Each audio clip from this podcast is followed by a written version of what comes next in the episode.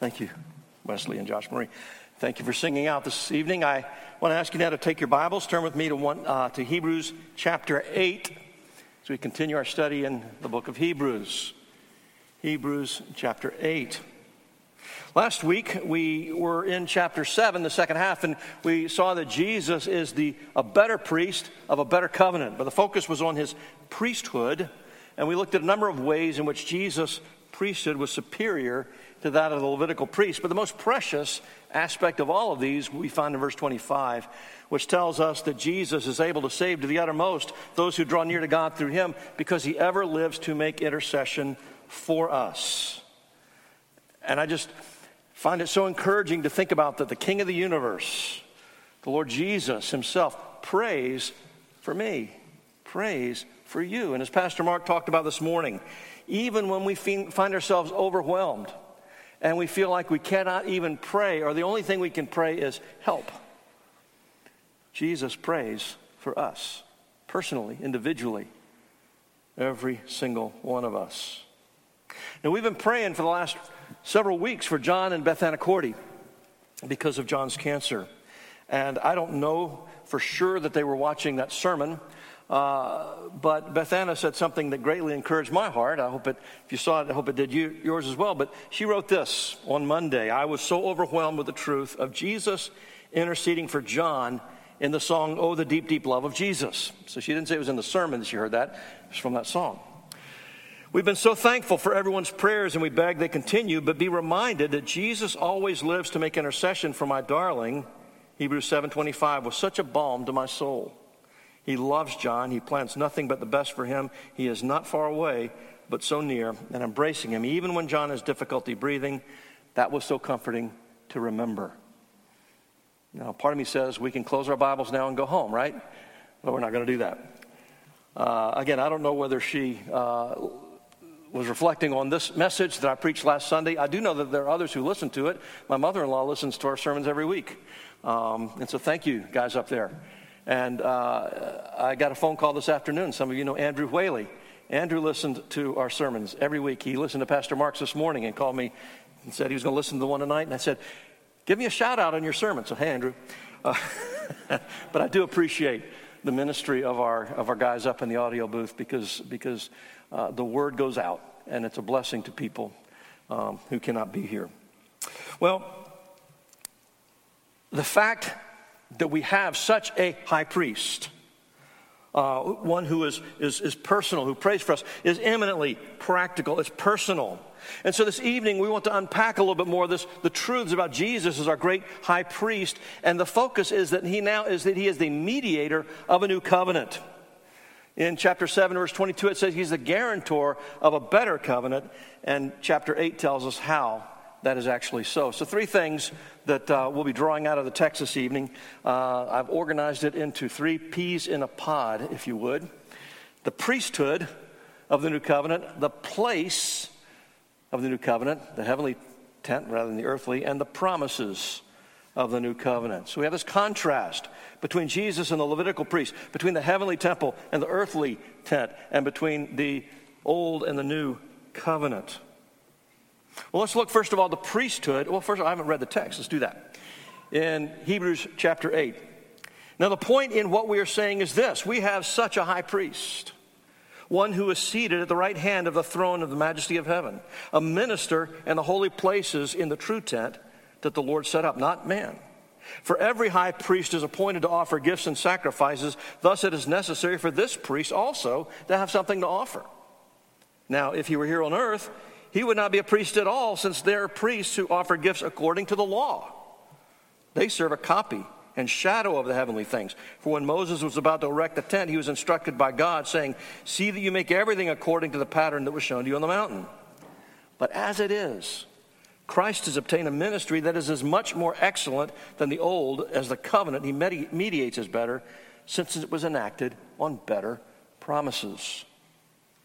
For if that first covenant had been faultless, there would have been no occasion to look for a second.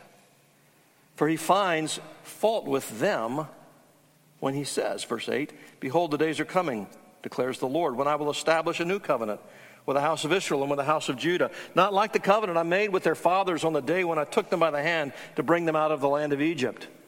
For they did not continue in my covenant, and so I show no concern for them, declares the Lord.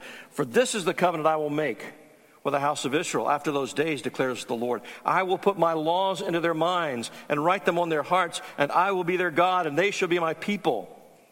And they shall not teach each one his neighbor and each one his brother, saying, Know the Lord, for they shall all know me, from the least of them to the greatest. For I will be merciful toward their iniquities, and I will remember their sins no more. In speaking of a new covenant, he makes the first one obsolete. And what is becoming obsolete and growing old is ready to vanish away. So let's look, first of all, at the priesthood of the new covenant. And he begins verse 1 saying the point of this in what we're saying, and he's basically summarizing all of his argument, primarily the, uh, the focus on Jesus as the guarantor of the new covenant that we find in chapter 7. And so he devotes chapter 8 to showing us how that's so, how it is that Jesus is indeed the guarantor of a better covenant. So, how is he? Well, first of all, we find here that Jesus is our high priest. Don't miss this. It says, We have such a high priest. It's not simply that Jesus is such a high priest. You see the distinction? It's not simply Jesus is such a high priest superior to the Lord. It says we have our possession, our relationship. From the very outset, the emphasis here is on the personal relationship we have with the Lord Jesus Christ. In chapter 7, this, it tells us this priesthood is continual. He ever lives to make intercession for us. And he speaks in chapter 7, though, of those who draw near to God through him. But here it's us. We have such a great high priest. It's reminiscent of chapter 4, verses 14 and 16, which are really a, a, hallmark text in all of Hebrews. So look with me again. We'll read it once again. Hebrews 4, 14 to 16, which I believe was our memory verse of last month, correct? Hebrews 4, 14. Since then we have a great high priest who's passed through the heavens, Jesus, the Son of God. Let us hold fast our confession. For we do not have a high priest who's unable to sympathize with our weaknesses, but one who in every respect has been tempted as we are, yet without sin. Let us then with confidence draw near to the throne of grace that we may receive mercy and find grace to help in our time of need. It's not simply that Jesus is a great high priest, he's our high priest. There's a relationship there, it's intensely personal. He sympathizes with our weaknesses. He invites us, he bids us come before him to his throne of grace. And this this personal emphasis contributes to our sense of assurance of salvation, that full assurance of faith that we're supposed to be holding fast to. Hebrews 6:11 tells us that we're, we're, we're to have this full assurance of hope until the end. Christian, hear me. Assurance of salvation is a tremendous spiritual blessing. Do you value how precious the sense of a settled assurance is in the life of the believer. Richard Brooks, in his commentary, says, To know and to know that we know the reality of this we have can sometimes make all the difference in the Christian life between pressing on and feeling like giving up, especially when trials and temptations are pressing relentlessly upon us and forever knocking on our door. To know He is my priest and to know that I know can make all the difference in the world. I love the hymn, Loved with Everlasting Love. One of the verses says, His forever, only His. Who the Lord and me shall part? Ah, with what a rest of bliss Christ can fill the loving heart. Heaven and earth may fade and flee, firstborn light and gloom decline, but while God and I shall be, I am His, and He is mine. There's a precious sense of comfort and stability and security when we have that assurance of faith. So we have a priest king. He is ours. But he's also seated not only as a priest, but he is seated as our priest king. Look at again at verse 1. We have such a high priest, one who is seated at the right hand of the throne of majesty in heaven. Four times in the book of Hebrews, we find it stated that Jesus has sat down or is seated at the right hand of God or the throne in heaven. Uh, and this repetition points to the priest king theme in the book of Hebrews. In Psalm 110, you remember it begins, The Lord said to my Lord, Sit at my feet, or sit, excuse me, sit at my right hand till I make your enemies a footstool for your feet. That is speaking of the Messianic king. And every good Jew would read that and go, Messiah will be our king. He will reign on the throne of David. So there was this expectation of a Messianic king. But then you come to verse 4, and we read that you are a priest forever according to the order of Melchizedek. And most Jewish people at the time would look and go, wait a minute, I thought Messiah was to be a king. You're telling me now he's a priest? What does that mean? See, they expected a messianic king. They did not anticipate that he would also be a priest. Jump forward, in our day, we tend to focus more, don't we, on the fact that Jesus is our great high priest. But do you really think about, do you meditate on the reality also, he's our king? That's what the, the writer's pointing to when he said he sat down. Now, every time we find Jesus depicted in heaven, we, in the book of Hebrews, it says he is seated or he has sat down. And, and in Hebrews 10, turn, turn over to Hebrews 10, just one page over, verses 11 and 12. There's a, an important contrast here between the work of Jesus and the work of the Levitical priests. Hebrews 10, and beginning in verse 11.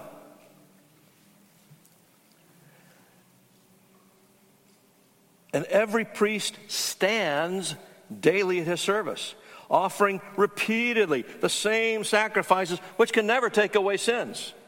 But when Christ had offered for all time a single sacrifice for sin, he sat down at the right hand of God, waiting from that time until his enemies should be made a footstool for his feet.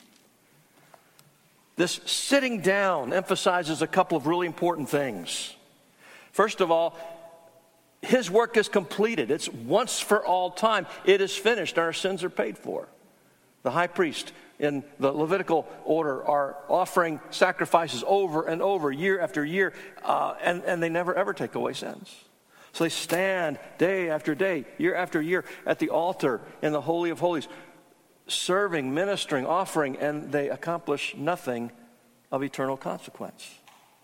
Jesus, once and for all time, offered his sacrifice. It was accepted. Our sins are forgiven. He was done. It is finished. And he sat down.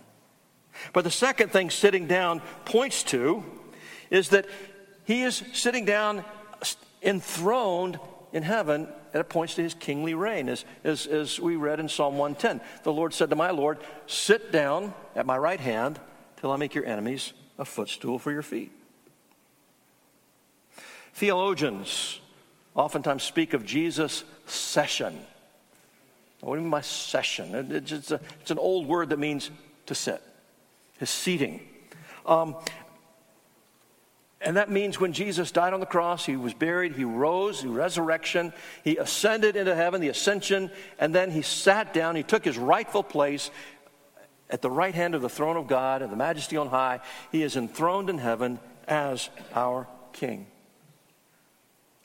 And as not simply the king, as our king, what does he do? He subdues our hearts. He subdues our wills, not so that we are uh, kicking and screaming, going, No, I don't want to follow you.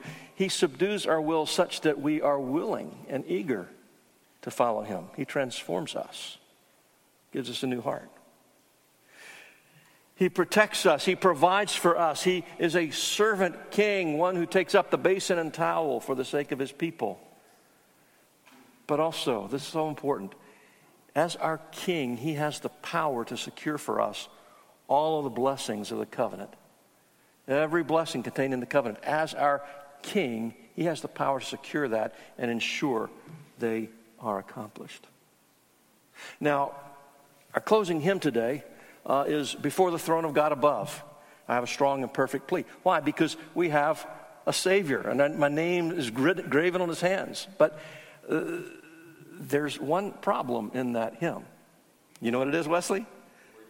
That's correct, yes. My name is graven on his hands, my name is written on his heart. I know that while in heaven he stands, no tongue can bid me thence depart. Now, if it said, I know that while in heaven he sits, it wouldn't rhyme with hands, right? but the reality is, Christ is not standing, he is seated on the throne. We're still going to sing that hymn, and we can say that word, that's okay, it rhymes. But we know that we have an enthroned king who is our priest and our king, the king, priest, king of a new covenant.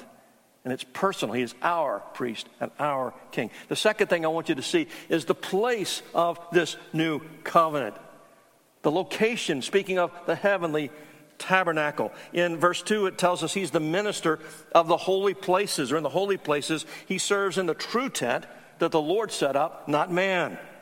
So, this heavenly tent or this heavenly throne room, in fact, we find it described in Hebrews chapter, or excuse me, in Isaiah chapter 6 where Isaiah says, uh, he says, In the year that Uzziah died, I saw the Lord sitting upon a throne, high and lifted up, and the train of his robe filled the temple.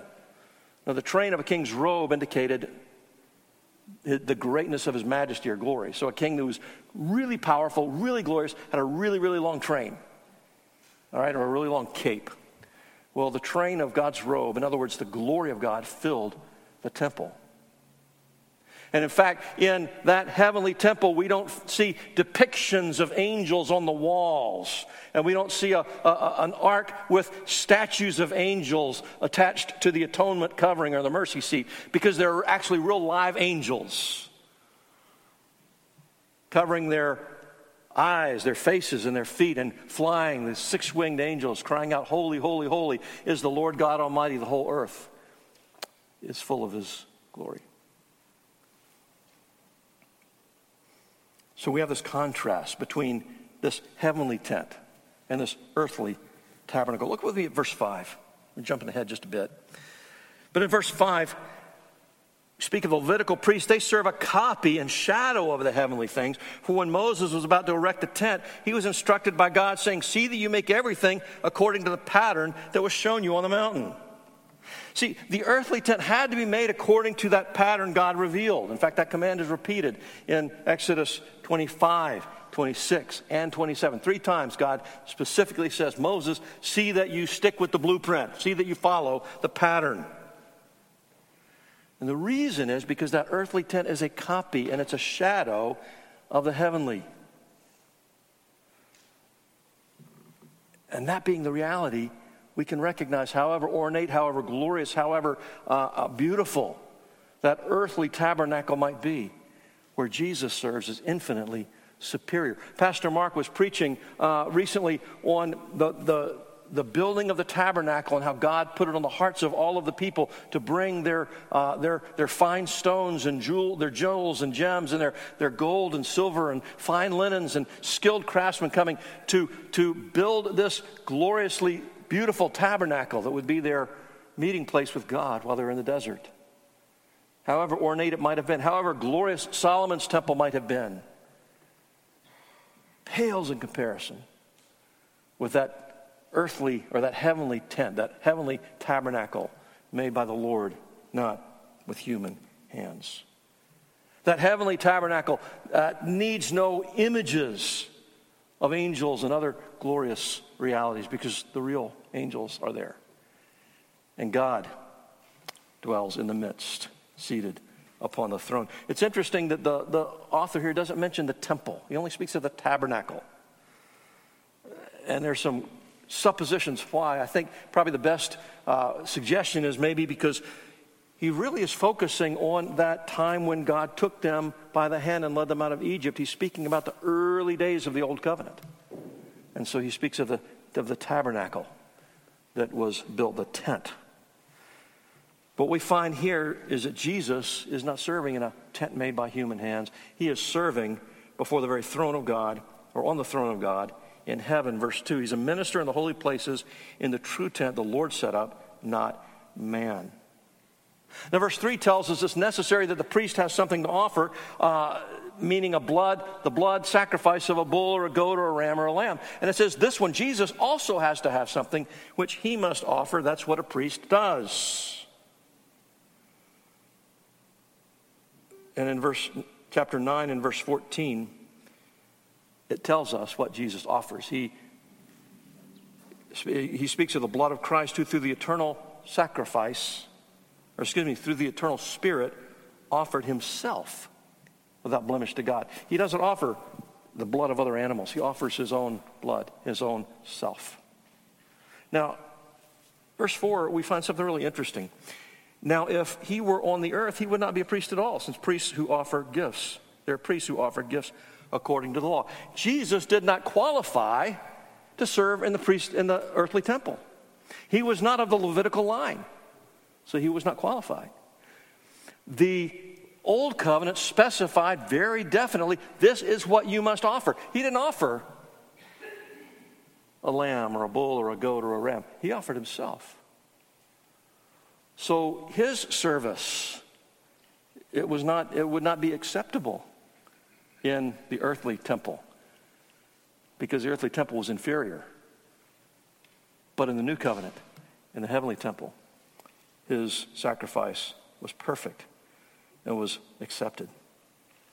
See, the Levitical priests, they served a copy or a shadow of those heavenly things. Jesus served in the heavenly tent, in the holy places.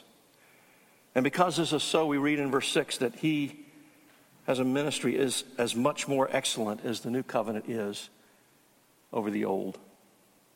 Now, one of the indications that the new covenant is superior to the old covenant. Look at verse 3, if you would. Every high priest is appointed to offer gifts and sacrifices. Thus, it's necessary for this priest also to have something to offer. Same word, offer, twice. But when it speaks of the Levitical priests offering their gifts and sacrifices, it's present tense, which means over and over and over again. It's a continuing action. When it speaks of Jesus offering a sacrifice, it's in what's called the aorist tense, which points to a one time completed action, not to be repeated. Again, which tells us Jesus, once and for all, offered his own blood and said, It is finished and it's never to be repeated. It does not need to be repeated. Our sins are covered. It's a better covenant served by a better guarantor, a better high priest. Uh, so we have this priesthood of the new covenant. Is Jesus our priest king? And we have the place of the new covenant. But thirdly, uh, I want to talk about, for the rest of our time, the promises of the new covenant. Verse 6 tells us that the ministry of Jesus was as much more excellent than the Levitical priest ministry, or as much more excellent than the Levitical priest ministry as the new covenant is more excellent than the old why is that so? Well, he tells us because it's enacted on better promises. Verse 7 tells us the new covenant, old covenant was not faultless. If, verse 7, if the old covenant had been faultless, there would have been no occasion for a second. So we read that the old covenant wasn't faultless. Now we need to be careful in handling that statement because we need to make sure we understand what he does mean and what he does not mean. The law of God, as it was given, was perfect, but it could not make sinful people perfect. The law was perfect for what it was intended to accomplish, but it could not make people perfect. It perfectly set forth the righteous standard that God required. But sinful men, we could not live up to that righteous standard. And so the law of God perfectly exposed our sin.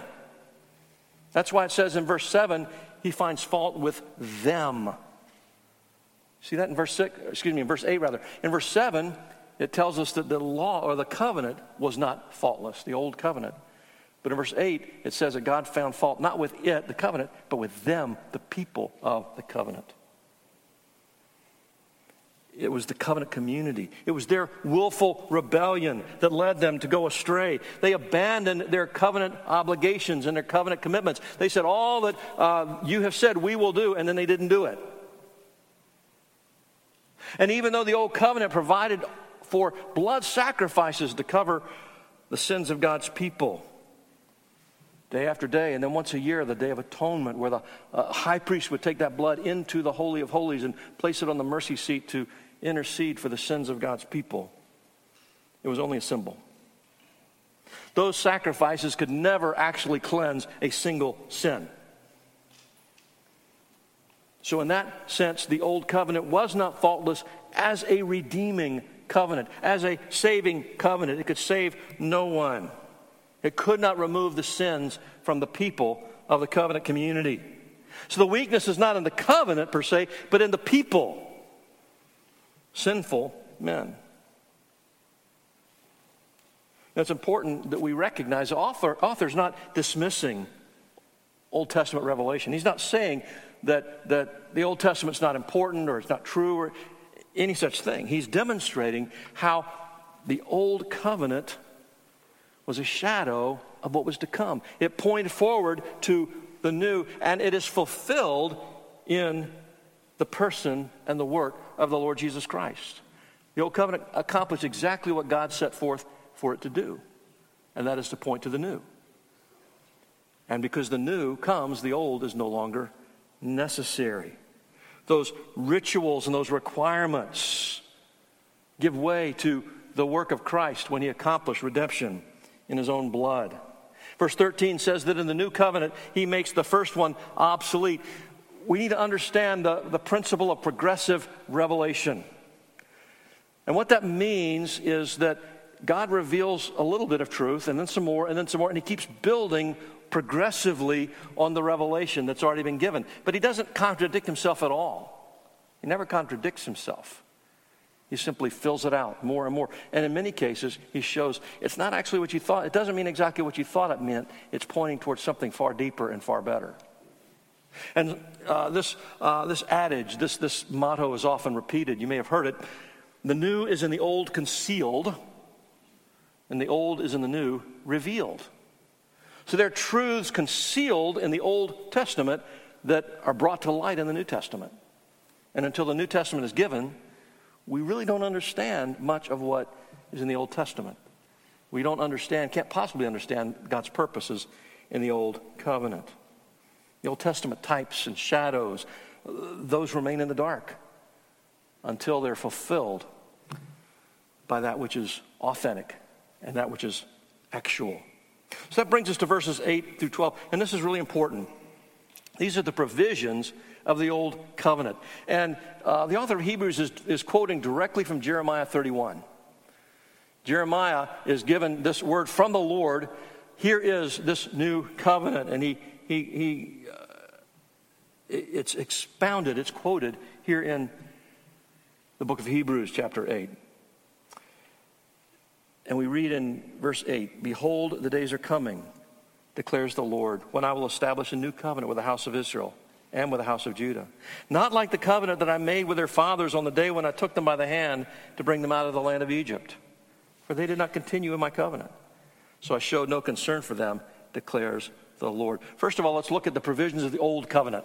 All right? There are two parties there's God, and then there's the house of Israel and the house of Judah. Covenant between both of them. All right? God on one side, Jewish nation on the other. and it's important to realize the membership in the covenant community was a birthright. It was something that, that, that came to a person simply because of his physical lineage. It was based on physical generation, you might say. So a Jewish child is born into a Jewish family. The parents are part of the covenant by necessity, he is also part of the covenant. So the, the membership is based on physical realities. Any child born to Jewish parents was included in the covenant community. But in the, uh, the, excuse me, in the stipulations of this covenant, the conditions of the covenant, God says, I took you by the hand. God desires an intimate relationship with these people. I will be your God and you will be my people. But they didn't cooperate. They did not continue to follow after the Lord. They rebelled. They went their own way. They chose to go astray. Isaiah says, All we like sheep have gone astray. Each of us has turned to his own way. And that's what the house of Israel and the house of Judah did. And that occurred over and over in the wilderness, and it continued to occur over and over throughout the history of the Jewish nation. Now, this old covenant was conditional. There were promises and there were threats. The promise is if you obey, I will be your God and you will be my people. I will guide you, I'll protect you, I'll provide for you. But if you repel, if you rebel, you turn from me, I will not pardon your transgression. God says, if you reject me, I will reject you. So the old covenant contains promises, but also contains threats. And as you read through the Old Testament, you read the minor prophets, you find God calling Israel to repent. And it's like uh, many, many uh, uh, theologians speak of, of, of the major and minor prophets as God's covenant lawsuit against Israel, where he brings charges against them. And he pleads with them to repent. He says, If you will repent, I will restore you. But if you do not repent, here is the sentence I will enact upon you. So he promised restoration if they would repent, but he promised judgment if they refused. And so over and over they continued to refuse, they continued to rebel. So ultimately we read here that God showed no concern for them. Now that word here in verse 9, I showed no concern for them, is the very same word that's used back in Hebrews chapter 2 and verse 3. When the Lord says, or when, when the author says, How shall we escape if we neglect so great a salvation? If we show no concern for this great salvation. Paul tells Timothy in 1 Timothy 4:14, "Do not neglect the gift that you have." And God is saying, I neglected, I, I, I put away, I, I had no concern for you whatsoever because you neglected me. You disregarded me, so I now disregard you. That's the conditional nature of the old covenant. They showed no concern for God, they disregarded Him, and so God is under no obligation at all to show concern for them. But here's the wonderful thing God is rich in mercy and his mercy and grace overflow. And so he, in desiring to express that grace and that mercy, he establishes a new covenant, which is superior to the old covenant. It was enacted, we see, with better promises. Verse 10 through 11 tell us something of these promises. This is the covenant I will make with the house of Israel, and the, after those days, declares the Lord. I will put my laws into their minds and write them on their hearts. I will be their God, and they shall be my people. They shall not teach each one of his neighbor and each one of his brother, saying, Know the Lord, for they shall all know me, from the least of them to the greatest. For I will be merciful toward their iniquities, and I will remember their sins no more. There are four great promises of the new covenant. We were saying a few moments ago, I will stand on every promise of your word. And those promises of his word are possible for us because of these promises we find right here in the new covenant. The first one is the promise of a new heart. In the old covenant, the law was written on tablets of stone, but in the new covenant, these laws are put written on our or put in our minds and written upon our hearts. It's no longer an external code.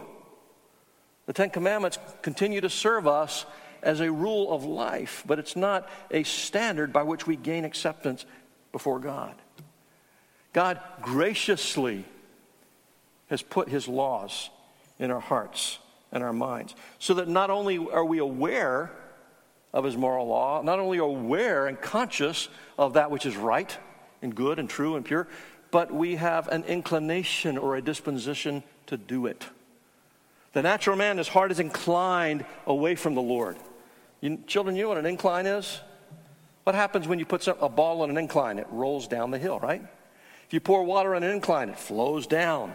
Well, our hearts, like, uh, uh were inclined in, a, in that, in, in, a sinful direction. So when temptation came for us, uh, and just like water flowing down an incline, that's where we would go towards sin. But God has changed the inclination or the incline of our hearts. So now we're inclined toward Him. That doesn't mean perfectly we obey Him all the time.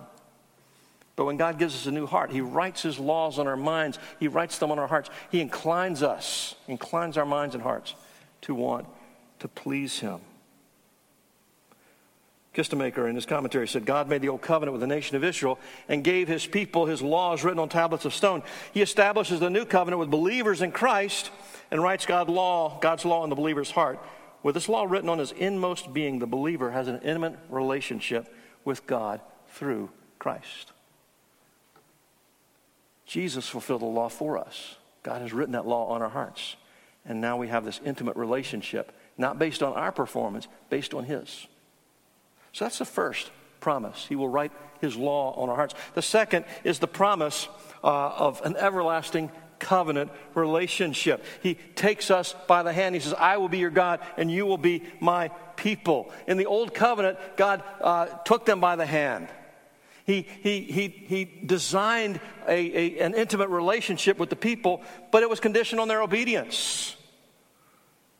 In the new covenant, God secures our perseverance when He gave us a new heart, when He wrote that heart on our hearts, or that law rather, on our hearts and our minds. John 10, Jesus says, I'm the good shepherd. I know my sheep and they know me. My sheep hear my voice.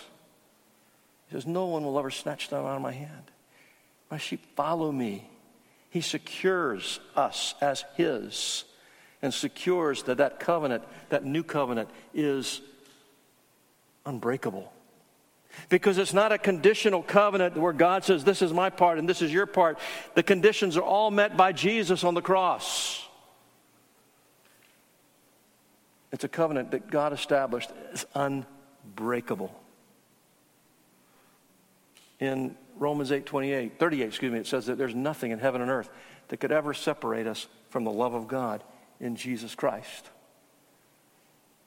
It's a covenant that cannot be broken. God has committed himself to our eternal salvation. That's the second promise of the new covenant. The third promise is that all the covenant people will know their God. Verse 11, no longer. They shall not teach each one of his, na- his neighbor and each one of his brothers, saying, Know the Lord, for they shall all know me from the least to the greatest. In other words, there's no need to evangelize people who are in the new covenant. It doesn't say people who are in the new covenant don't need biblical instruction. Hebrews is biblical instruction. Uh, so he's not saying you don't need to read what I'm writing. He's saying in the new covenant, there's no need to tell others who are in the covenant, you need to know the Lord because they will all know me from the least to the greatest, which means every single member of the new covenant is regenerate. Did you hear me? People were entered into the old covenant by physical generation or birth. We enter the new covenant by spiritual regeneration. We are reborn, born again. We become Christians, and that places us in the new covenant. That's why I'm a Baptist. That's why I believe that the only members of the new covenant of the church are those who are already believers. And, and the covenant sign, baptism, goes toward believers. I'd like to unpack that much more thoroughly. I'm going to actually do that, Lord willing, next Sunday. I want to make a case based on the new covenant for believers' baptism. I believe it's important enough to dedicate a sermon to that important truth. But recognize that the new, in the new covenant, people become members by regeneration. Old covenant, physical. New covenant, spiritual. You're not born into the, old, into the new covenant. You are reborn into the new covenant. Again, I, I said that's why I'm a Baptist. And we'll explain more what that looks like, Lord willing, next week.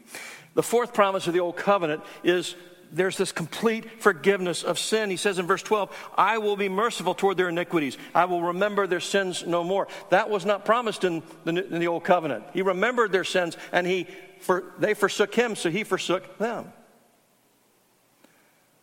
So, what does it mean when God says, I will remember your sins no more? Does that mean that God somehow develops a case of divine amnesia? That he somehow can't remember our sins? Of course not. What it means is that God will not call to mind our sins and deal with us in light of our sins. The psalmist says, He does not treat us as our sins deserve. That's a new covenant reality. when he says he will remember our sins no more. He chooses not to bring them up, not to call them to mind. He chooses not to deal with us in light of our sins. He chooses rather to remember the finished work of his own Son, the Lord Jesus, our great high priest and king. And he deals with us in light of Jesus' perfection, not in light of our own sin. That's a glorious promise of the new covenant. So these are the four promises that I will put my laws into their hearts, a new, a new heart, a new mind. They will all know me. I will be their God. And they will be my people, personal, intimate relationship. It will be a spiritual vitality, spiritually alive relationship. And then finally, it's an unbreakable relationship. Well, in verse 13, excuse me, in verse, uh, verse uh, 8, it says, Behold, the days are coming when I'll establish co- this covenant. When does that happen? When is the new, does the new covenant go into effect? The Jews, when God brought judgment upon them and sent them off into captivity in Babylon, they saw that as God's uh, fulfilling those, those, those prophetic lawsuits against them. If you, don't, if you don't repent, if you don't turn, I'm going to, you're going to be taken off into captivity. Over and over and over, he warned them. And finally, he said, okay. And that's it. And they were taken off. Seven years later, they returned with great anticipation. They built a new temple, they built a wall around the city of Jerusalem. But it just wasn't everything they thought it would be. And they thought, oh, now the new, co-. no, the new covenant was not now. It wasn't, that wasn't it.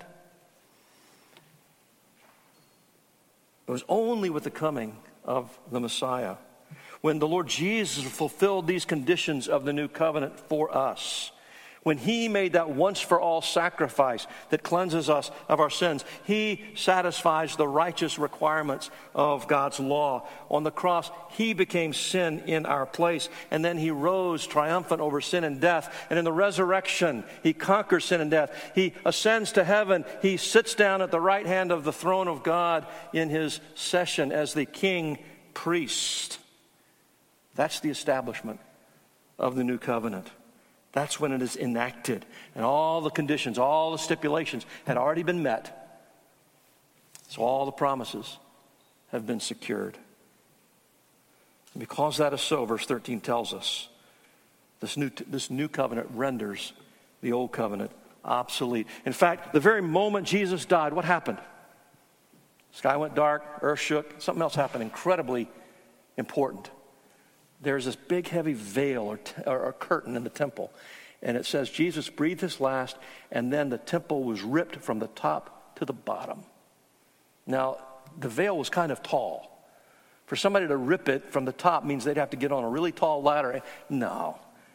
God from above struck that veil and cast it open, saying, The Holy of Holies is no longer this secret place that only the high priest can go in. Everything has changed. That whole arrangement is now obsolete.